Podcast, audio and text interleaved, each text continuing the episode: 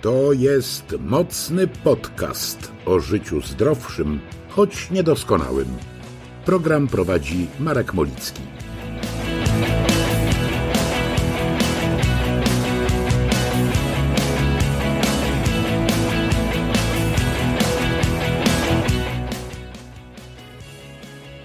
Styczeń to bardzo dobry czas dla ludzi zawodowo zajmujących się sportem, choć niekoniecznie dla sportowców. Właściciele siłowni i klubów fitness zacierają ręce.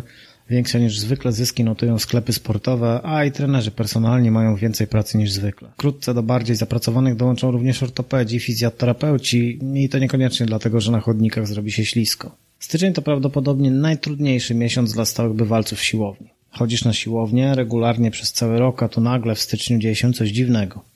Nagle do pustawych zwykle miejsc schodzą się tłumy ludzi, którzy sport ostatni raz uprawiali albo dokładnie rok wcześniej, też w styczniu, albo na WF-ie w szkole. Niejednokrotnie do maszyn robią się kolejki, co również nie sprzyja treningowi. Na dodatek stawiający pierwsze kroki na siłowni bardzo często popadają w przesadę, no i zamiast poćwiczyć technikę, próbują jak najszybciej trafić do wspomnianego ortopedy. No przecież kolejki do lekarzy coraz dłuższe.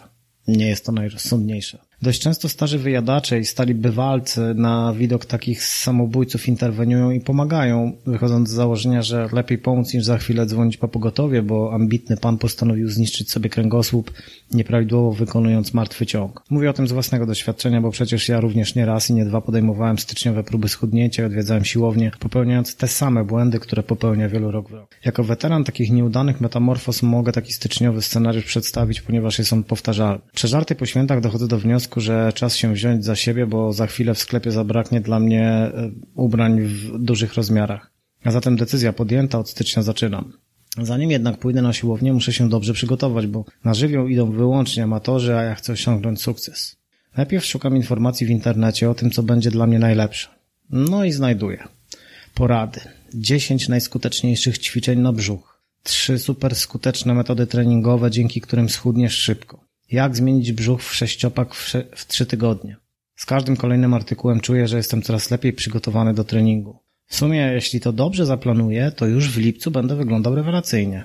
Akurat doskonale się składa, bo ja co prawda nie jestem fanem leżenia na plaży, ale t-shirty w rozmiarze XXXL słabo wyglądają. Krok drugi to zakup sprzętu. No przecież na siłownię nie pójdę w starych gaciach czy koszulce. No to hop do sklepu i kupujemy. Spodenki może dwie pary, bo przecież będę się pocił, koszulki też ze trzy albo więcej, ręcznik sportowy, no i odpowiednie buty. Buty. Ale do biegania są inne, do treningu siłowego inne, a do podnoszenia ciężarów jeszcze inne. No dobra, bez przesady, wezmę takie do normalnego treningu, przynajmniej na początek. Aha, no i coś do mierzenia tętna, no przecież muszę wiedzieć w jakiej strefie tętna maksymalnego się poruszam. Dobra, to jeszcze bidon na wodę i jestem gotowy. Zaraz, jaką wodę? Wodę to konie piją, a ja będę na treningu, to muszę uzupełniać to, co ucieka z potem. Oto mam takie saszetki z proszkiem do rozpuszczenia w wodzie. A skoro już jestem przy półce z odżywkami, to trzeba się odpowiednio zaopatrzyć. Białko. No to wiadomo, tego nawet nie trzeba laikom tłumaczyć. BCAA, żeby zakwasów nie było. Kreatyna to może akurat później, a tymczasem jakiś spalacz tłuszczu dorzucę, no i może L-karnitynę z zieloną herbatą, bo podobno bardzo dobrze działa. Dobra, jestem przygotowany. No nie, moment. Ja czuję emocji, wiem, że mogę zrobić dużo, a jeśli nie będę mógł akurat pójść na siłownię, to poćwiczę w domu. Muszę być jednak przygotowany. No to może jeszcze mata, kettlebell, hantle i gumę. Dobra, teraz mam wszystko, czuję się jak młody Bóg, już od samych zakupów czuję, że mi się forma poprawiła. No trochę mi się poprawiła, bo to wszystko waży, więc zanim dociągnę to do kasy, to chyba trochę spalę. Teraz znajdę siłownię. Coś bliżej domu, żeby nie mieć wymówek. O, ta wygląda nawet nieźle. No dobra, to kupię karnet. Biorę karnet Open, bo przecież będę robił 5 treningów tygodniowo. Może zapłacę od razu za cały kwartał, będzie trudniej nie pójść, skoro już się zainwestowało. Pojawiam się na pierwszym treningu, witam się ze wszystkimi, robię rozgrzewkę i obserwuję, co robią inni. No cóż, sporo tu zawodników wagi ciężkiej, to znaczy dużych. Widać, że oni zaczęli już jakiś czas temu. Trochę wstyd przy nich założyć mniej na sztangę. Dobra, dam radę. No dobra, nie daję rady, ale przecież lepiej zrobić trzy powtórzenia niż nic. Jedziemy z koksem. Dałem ognia, to był dobry trening. Następnego dnia odbywam lekcję anatomii i biochemii na żywo. Po pierwsze BCAA jest do dupy, bo mięśnie mnie bolą jak cholera. Po drugie to z istnienia pewnych mięśni nawet nie zdawałem sobie sprawy. Właściwie to bolą mnie nawet włosy. Dzisiejszy trening może być trudny. Kilka godzin później zdaję sobie sprawę, że dzisiejszy trening jednak się nie odbędzie, bo problem sprawia nawet pisanie na klawiaturze. Dobra, dzisiaj się zregeneruję, a jutro wracam do zajęć. Okazuje się, że dzień później jest jeszcze gorzej i zakwasy są mordercze. Boli nawet myślenie o ruszeniu się. No niestety dziś też nie dam rady. W końcu trzeciego dnia idę na siłownię znowu, ale dziś zrobię lżejszy trening. Nie chcę tak cierpieć. Dalej schemat wygląda tak. Chodzę co prawda na siłownię, ale znowu nie byłem na dwóch kolejnych treningach, bo raz wypadło mi coś pilnego, raz coś mnie bolało. Dość szybko zdaję sobie sprawę z tego, że plan codziennego chodzenia na siłownię jest nierealny. Mam dużo pracy, po treningach i tak bolą mnie mięśnie, podejmuję zatem decyzję, że będę chodził dwa razy w tygodniu. No w sumie ważna jest regularność. Dwa razy w tygodniu musi się udać. Niestety okazuje się, że i dwa razy w tygodniu nie udaje się, bo praca, bo wyjście ze znajomymi, bo obowiązki domowe. Dobra, będę chodził w weekendy. Kiedy jednak nadchodzi weekend, dochodzę do wniosku, że jedyny czas, kiedy mogę odpocząć po ciężkim tygodniu, to właśnie weekend, więc te weekendowe treningi niespecjalnie mi pasują. Może zatem poćwiczę w domu. Kupiłem przecież sprzęt, choć z inną intencją, to jednak mam i nie muszę chodzić na siłownię. Trudno, już odżałuję tą kasę za ten abonament. A skoro będę ćwiczył, to może zjem te lody, które mam w lodówce. W końcu spalę te kalorie w czasie treningu. Po trzech tygodniach od podjęcia noworocznego postanowienia dochodzę do wniosku, że treningi nie są jednak dla mnie, bo w tygodniu nie mam na nie czasu, a w weekend chcę odpocząć. Może po prostu zastosuję dietę MZ, czyli mniej żreć, przecież i tak wszyscy mówią, że 70% brzucha robi się w kuchni. Koniec stycznia to czas samoakceptacji. Kiedy dochodzę do wniosku, że to jak wyglądam w sumie mi odpowiada. Nie ma sensu się katować, zmuszać do bezsensownych rzeczy, skoro i tak jest wszystko ok. No przynajmniej teraz tak mi się wydaje. Nie mam zamiaru wyglądać poza tym jak te anorektyczki z okładek poprawione na dodatek w Photoshopie. Zaczyna się luty. Właściciele siłowni z lekkim smutkiem wspominają początek stycznia, stali bywalcy natomiast odczuwają ulgę, bo znowu robi się miejsce, znowu jest czas na spokojny trening w stałym gronie, do którego ze styczniowego tłumu dołączyła jedna, no góra dwie osoby.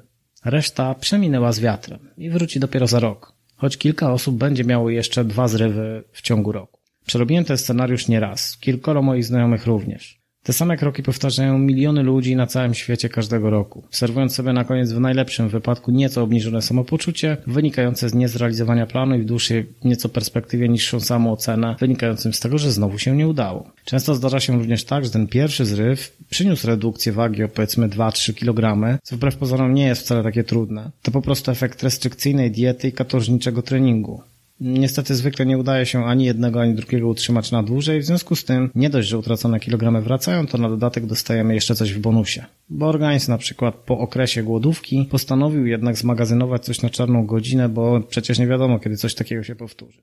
Wspominałem chwilę temu, że kilka osób będzie pojawiało się jeszcze na siłowni, podejmując kolejne wyzwania. Klasyka gatunku, w której wymieniamy jeszcze dwa zrywy, wiosenny i powakacyjny. Zryw wiosenny często inspirowany przez media, które zapewniają, że jest już co prawda kwiecień, ale nadal masz szansę, żeby schudnąć i dobrze wyglądać na plaży. No zwłaszcza jeśli masz 20 kg nadwagi. Takie poradniki dobrze się jednak sprzedają, a więc media nie ustają w publikowaniu kolejnych cudownych i zwykle niedziałających metod. Co prawda bardzo często po rozpoczęciu odchudzania efekty przychodzą szybko i bywają spektakularne, ale nie licz na to, że w trzy miesiące osiągniesz sylwetkę osoby, która pół życia spędza na siłowni, dba o prawidłowe odżywianie, nawadnianie i odpoczynek. Drugi ze wspomnianych to zryw powakacyjny. Kończy się lato, zaczynają się korki na ulicach, dzieci wracają do szkół, studenci wracają do pubów, a ty zdajesz sobie sprawę, że trochę sobie odpuściłaś i warto się za siebie wziąć. No, żeby na spokojnie i bez stresu osiągnąć wymarzoną sylwetkę na przyszłe wakacje. Ale ponieważ nie czujesz presji czasu, z pójściem na siłownię wygrywa absolutnie wszystko i twoje plany o sylwetce idealnej muszą poczekać. Wiesz do kiedy do kolejnego postanowienia noworocznego, o którym myślisz, że no kiedy jak kiedy, ale teraz to już na 100% się uda. Ten cykl jest powtarzalny jak pory roku.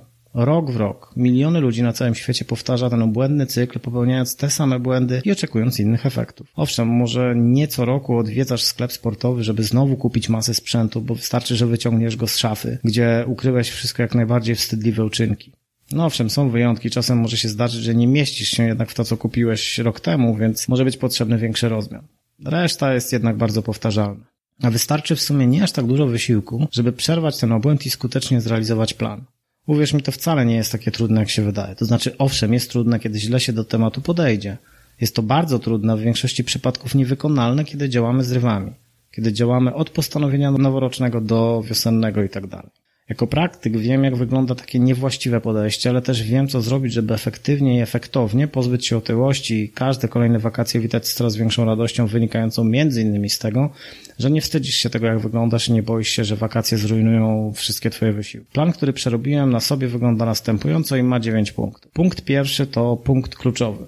Musisz odpowiedzieć sobie i tylko sobie na pytanie, czy naprawdę chcesz cokolwiek zmienić, czy jednak poniosła cię noworoczna euforia. Bo owszem, to się zdarza, ludzie już tak mają, że lubią postanawiać coś przy okazji przełomów, na przykład roku, albo okrągłych dat, na przykład 30 czy 40 urodzin. Jeśli jednak poniosła cię noworoczna euforia, to niestety nic się nie zmieni. Natomiast najprawdopodobniej pogorszysz tylko swój stan. Po odchodzeniu na wariata prawdopodobnie pojawi się efekt jojo, na dodatek pogorszy się twoje samopoczucie. Chociaż każdy, kto ma nadwagę otyłości, nie wspominając, powinien się poważnie za siebie wziąć, bywa i tak, że możesz być jedną z tych wielu osób, która potrzebuje poważniejszego bodźca do zmiany, na przykład stanu przedzawałowego, skoku ciśnienia i wizyty w szpitalu i tak dalej. Jeśli jesteś w tej grupie, no cóż, nie mam dziś nic, co mógłbym Ci zaproponować. Mógłbym oczywiście zacytować słowa kardiologów, onkologów, którzy wymieniliby litanie chorób, które wywołuje otyłość, ale najprawdopodobniej zachowasz się jak większość palaczy patrzących na ostrzeżenia na paczce fajek. Uznasz, że akurat Ciebie to nie dotyczy. Niestety rzeczywistość jest inna i Ciebie to też dotyczy. I proszę nie szukaj teraz artykułów o stulatku, który całe życie pił wino, palił papierosy, jadł tłusto, jego recepta na długowieczność to jak najmniej stresu.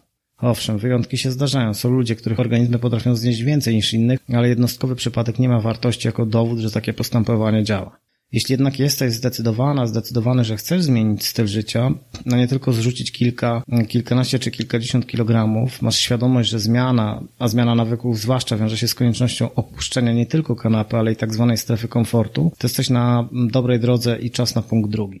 Choć jeszcze słowo o strefie komfortu. Otóż mam dla Ciebie dobrą informację. Strefa komfortu lubi się rozszerzać i na to dowodów jest mnóstwo. Jeśli lubisz spędzać czas na kanapie, to po zmianie stylu życia na bardziej aktywny i osiągnięciu zauważalnych efektów może się okazać, że owszem, nadal lubisz usiąść sobie na kanapie i obejrzeć serial na Netflixie, ale lubisz też ugotować zdrowy i smaczny obiad oraz lubisz również iść na trening, bo każda z tych czynności sprawia Ci przyjemność i nagle okazuje się, że twoja strefa komfortu jest znacznie szersza, no a tym samym życie lepiej smakuje. Poważnie, wokół tego opuszczenia strefy komfortu narosło tyle mitów, że mam coraz większe przekonanie, że to spisek coachów od szczęśliwego życia, którym zależy, żebyś myślała, że bez długiego przygotowania nie dasz rady wstać z kanapy. Otóż uwierz mi, że strefa komfortu z łatwością się rozciąga, jak nie przymierzając gumka w spodniach dresowych. Znam wielu ludzi i sam się do tej grupy zaliczam, którzy jeszcze dwa, trzy lata temu nie wyobrażali sobie codziennych treningów, a dziś nie wyobrażają sobie dnia bez treningu.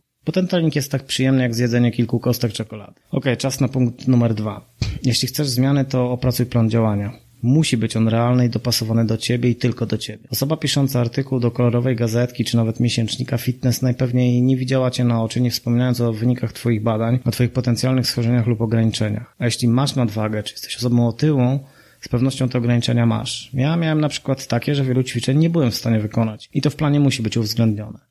Wesprzyj się radami fachowców. Jeśli chcesz się odchudzić i utrzymać efekty, zgłoś się do dietetyka. Dietetyk opracuje Ci dopasowany do Ciebie i Twojego stanu zdrowia plan żywieniowy.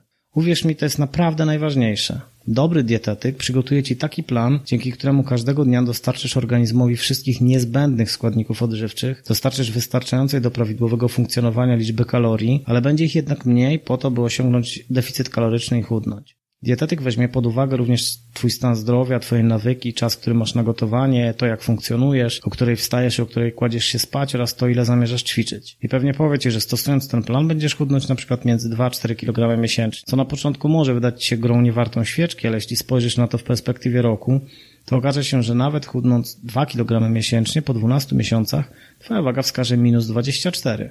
A to już zmienia postać rzeczy, prawda? No i pewnie chcesz osiągnąć dobre efekty bez skutków ubocznych, czyli na przykład wiszącej po odchudzaniu skóry na brzuchu. Oczywiście nie zawsze da się to osiągnąć, ale z pewnością dobrze zaplanowane i właśnie spokojniejsze odchudzanie daje znacznie większe szanse na dobre efekty. Skoro masz już zaplanowane odżywianie, czas na fachowca numer dwa, czyli trenera personalnego. Od razu wyjaśnienie.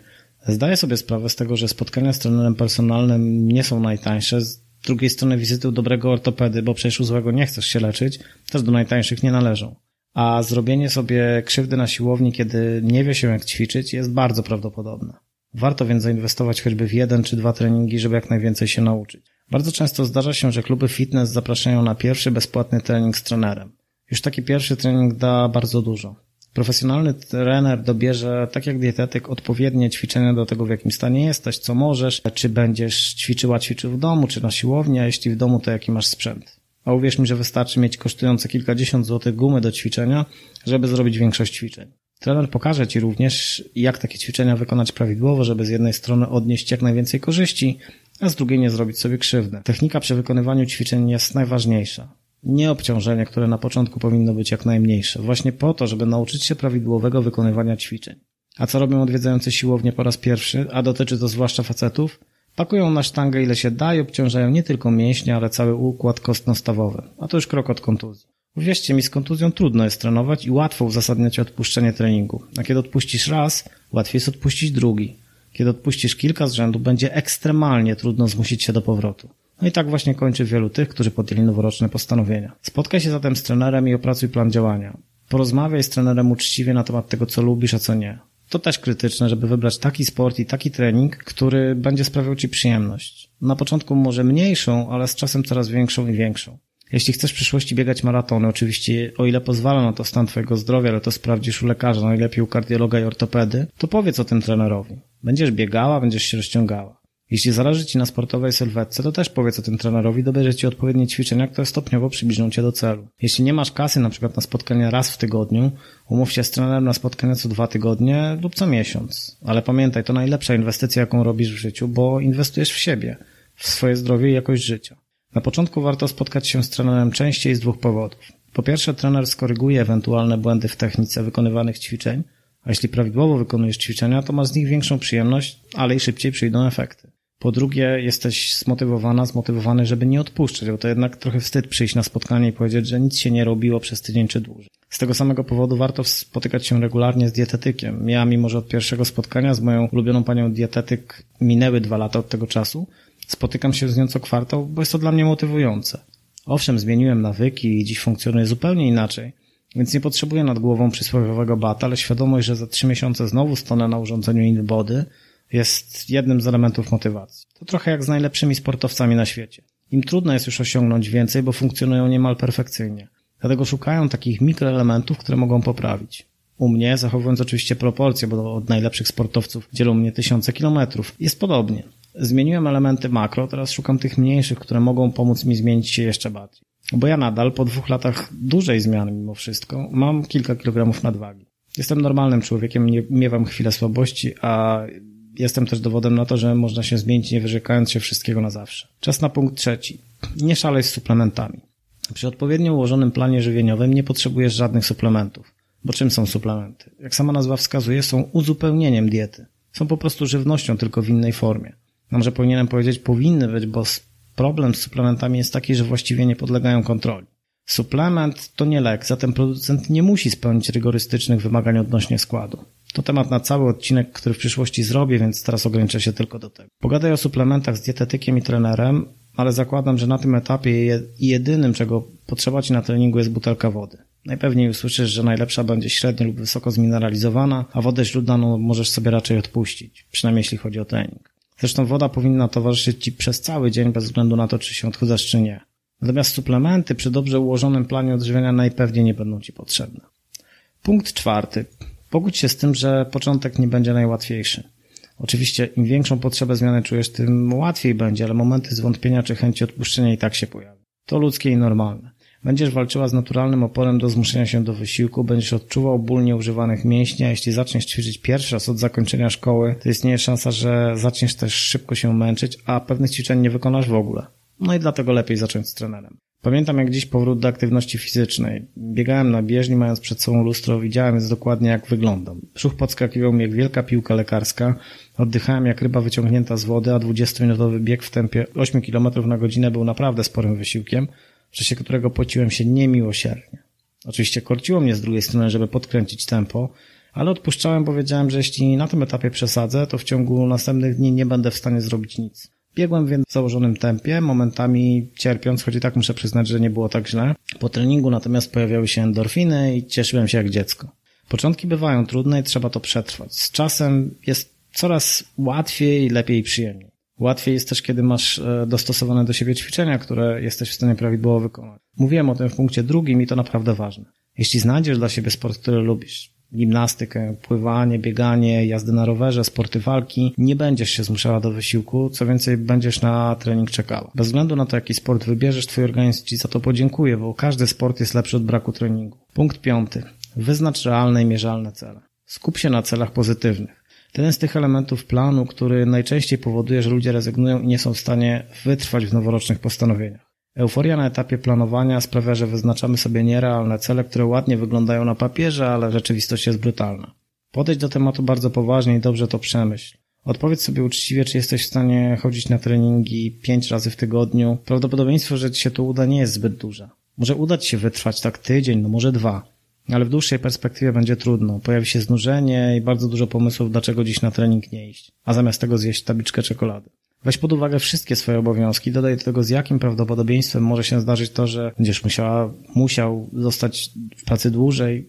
Jeśli masz dzieci, to uwzględnij je w swoich planach, na przykład czy twój trening nie będzie kolidował z jakimiś ich zajęciami, czy jeśli tak, to na te zajęcia zamiast ciebie może dzieci zabrać małżonek, partnerka, ktokolwiek, komu nie boisz się zostawić swoich dzieci pod opieką. Jeśli już uwzględnisz wszystkie przeszkody, zaplanuj realnie. Może się okazać, że jesteś w stanie chodzić na trening trzy razy w tygodniu, no ale jeden z tych treningów przypadnie na godziny poranne, co sprawi, że musisz wstać znacznie wcześniej. Zaplanuj więc rozsądnie swój trening, ale kiedy już zaplanujesz z uwzględnieniem wszystkich przeszkód, nie ma zmiłuj. Od tego momentu trening to rzecz święta i nie ma wymowy. Pokusa, żeby odpuścić, będzie się pojawiała, zwłaszcza teraz zimą, nawet jeśli klasycznej zimy ona nie przypomina. Rano jest ciemno, po południu jest ciemno, dni są chłodne i pochmurne, ale ty i tak nie możesz odpuszczać, bo jedno odpuszczenie treningu to już krok do odpuszczenia drugiego treningu, a dalej krok do odpuszczenia trzeciego i potem już z góry. A nie o to chodzi. Jeśli dobrze wszystko zaplanujesz, to dasz radę przetrwać chwilę słabości. A dlaczego nie będzie to takie trudno, powiem za chwilę. Planowanie dla hardkorowców wygląda nieco inaczej. Jest tu jednak warunek. Musisz ustalić z lekarzem, jakie obciążenia są dla ciebie wskazane, gdzie jest granica po przekroczeniu, której robi się niebezpiecznie. Wiedząc to, możesz trenerem ustalić odpowiednie treningi, które ci nie zaszkodzą, ale pozwolą wejść szybko na wyższy poziom. To jest dokładnie moja droga. Uznałem, że mój poziom determinacji jest na tyle wysoki, że jestem w stanie działać przez dwa miesiące na bardzo wysokich obrotach, rozpędzić się, przyzwyczaić do innego stylu życia i wyrobić sobie pewne nawyki. Wiedziałem, że nie będzie łatwo, ale też wiedziałem, że, że taka intensywność będzie na początku, później nieco zwolnia, nagrodą będzie niższa waga, lepsze samopoczucie i wyniki badań. Ja po prostu wiedziałem, że teraz albo nigdy. Zacząłem od 2 grudnia i miałem tylko jeden dzień przerwy. 8 grudnia. Był to dzień powrotu z wyjazdu służbowego do Zagrzebia i po prostu odpuściłem. W ciągu dnia spotkania, potem lotnisko, powrót do domu i kiedy już się w domu znalazłem, stwierdziłem, że jestem zbyt zmęczony. Myślałem jednak, że odpoczynek jest częścią treningu, więc nie miałem wielkich wyrzutów sumienia, ale również dlatego, że wiedziałem, że następnego dnia wrócę do ćwiczeń. I tak się stało. Przez wiele dni robiłem dwa treningi dziennie, a zdarzyły się i dni z trzema treningami. Wstawałem rano i biegałem minimum 20 minut. Później po powrocie z pracy robiłem drugi trening. Czasem były to dwa treningi wieczorne, bieg rozgrzewkowy 20 lub 30 minut oraz trening siłowy według wskazań trenera. Nie odpuściłem w Wigilii ani w kolejne świąteczne dni. Nie odpuściłem też w Sylwestra, ani nawet w Nowy Rok, choć z oczywistych powodów ten trening nie był tak intensywny. W styczniu ograniczyłem liczbę treningów, ale za to zwiększyłem ich intensywność i czas. Oczywiście również zgodnie z instrukcjami trenera. Biegałem i robiłem treningi siłowe. Trening siłowy to był i jest full body workout. Bardzo polecam ten trening, zwłaszcza początkującym, a jeszcze bardziej tym, którzy narzekają na brak czasu. W czasie jednego treningu ćwiczysz wszystkie grupy mięśniowe, nie ma zatem problemu, który pojawia się w tak zwanych splitach, czyli treningach dzielonych. Na przykład jednego dnia e, nogi, drugiego klatka piersiowa i tak dalej. Wystarczy, że jednego dnia nie zrobisz treningu i już zaczyna się problem w głowie. W przypadku full body workout takich problemów nie ma.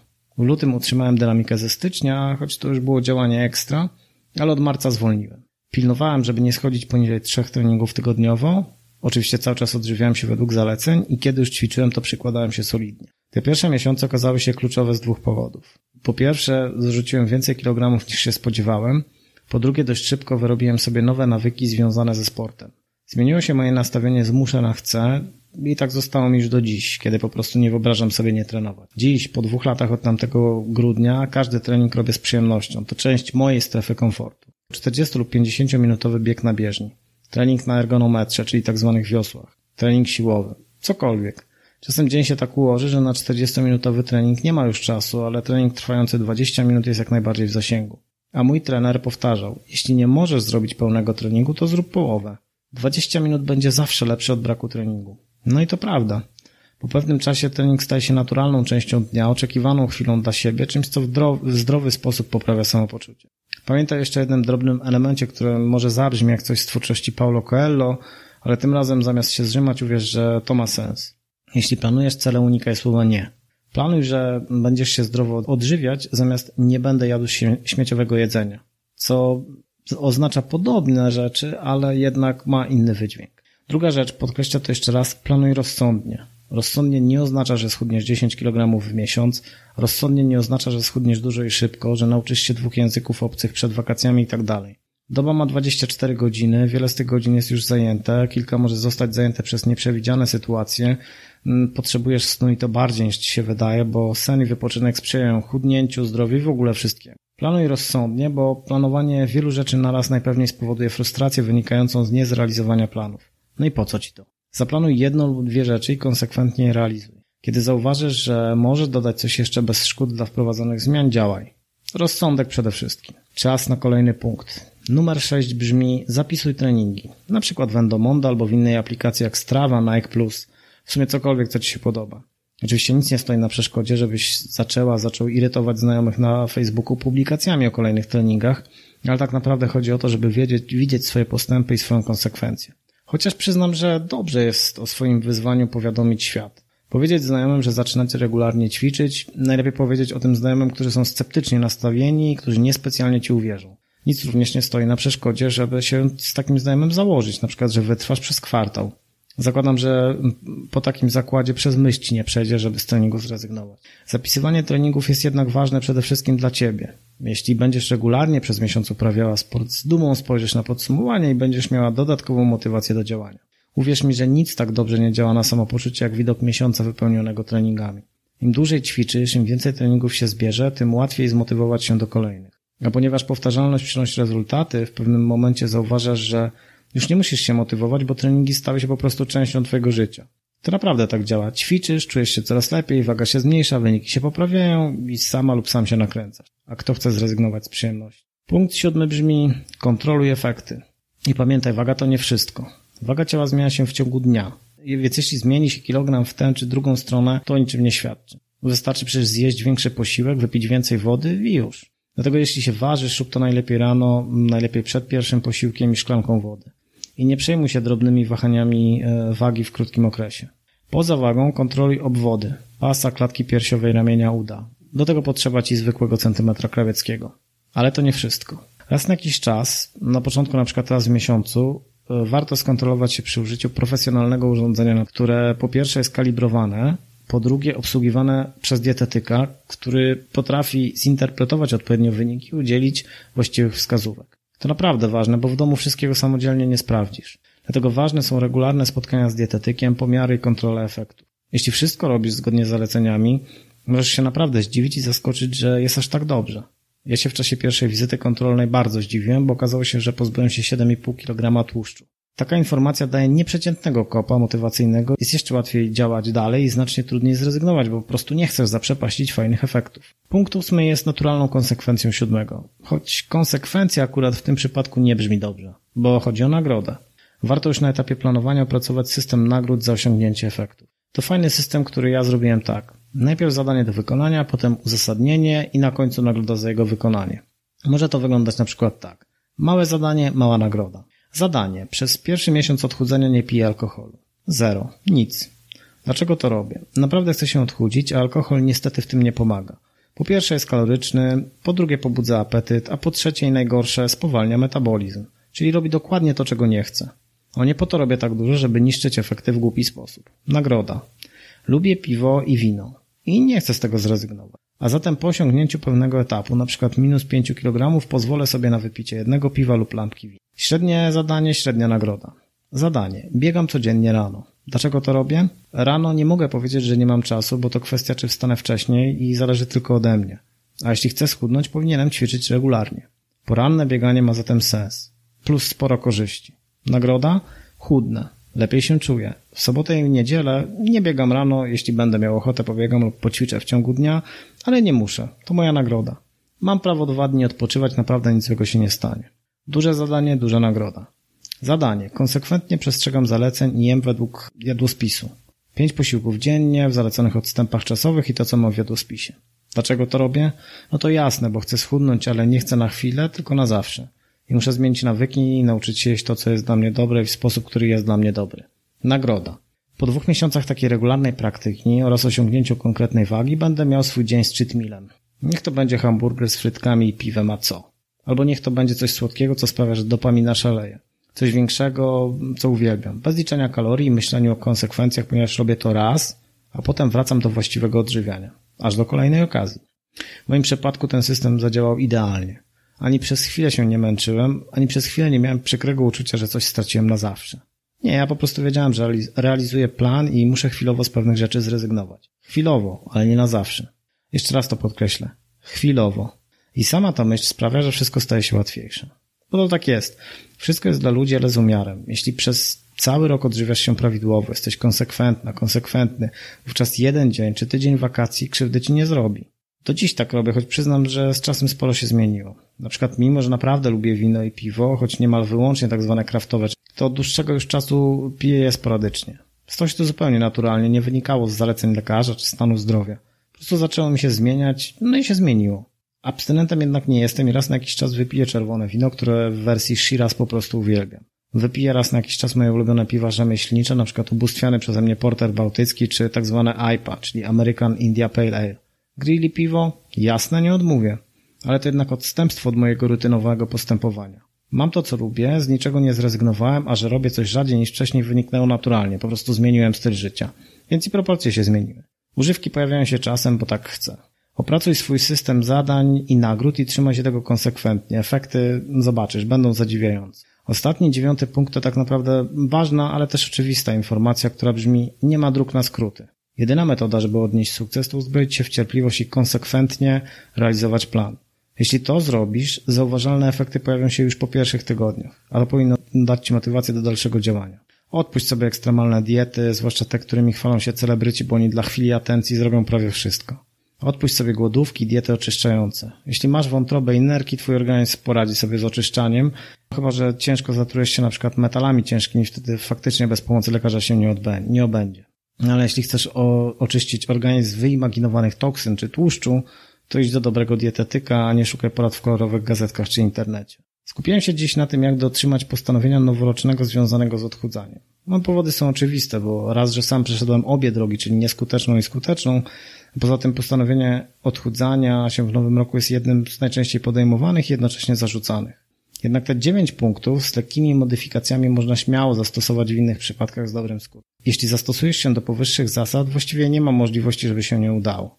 Zresztą nie będziesz mówiła, że się nie udało, tylko że zrealizowałaś, zrealizowałeś plan. I tak naprawdę o konsekwencje w tym wszystkim chodzi. Cała reszta ma mniejsze znaczenie. Tak jak i noworoczne postanowienia, bo nie ma lepszego dnia, by zmienić styl życia niż dziś. Bez względu na to, czy to nowy rok, czy początek czerwca. Cześć.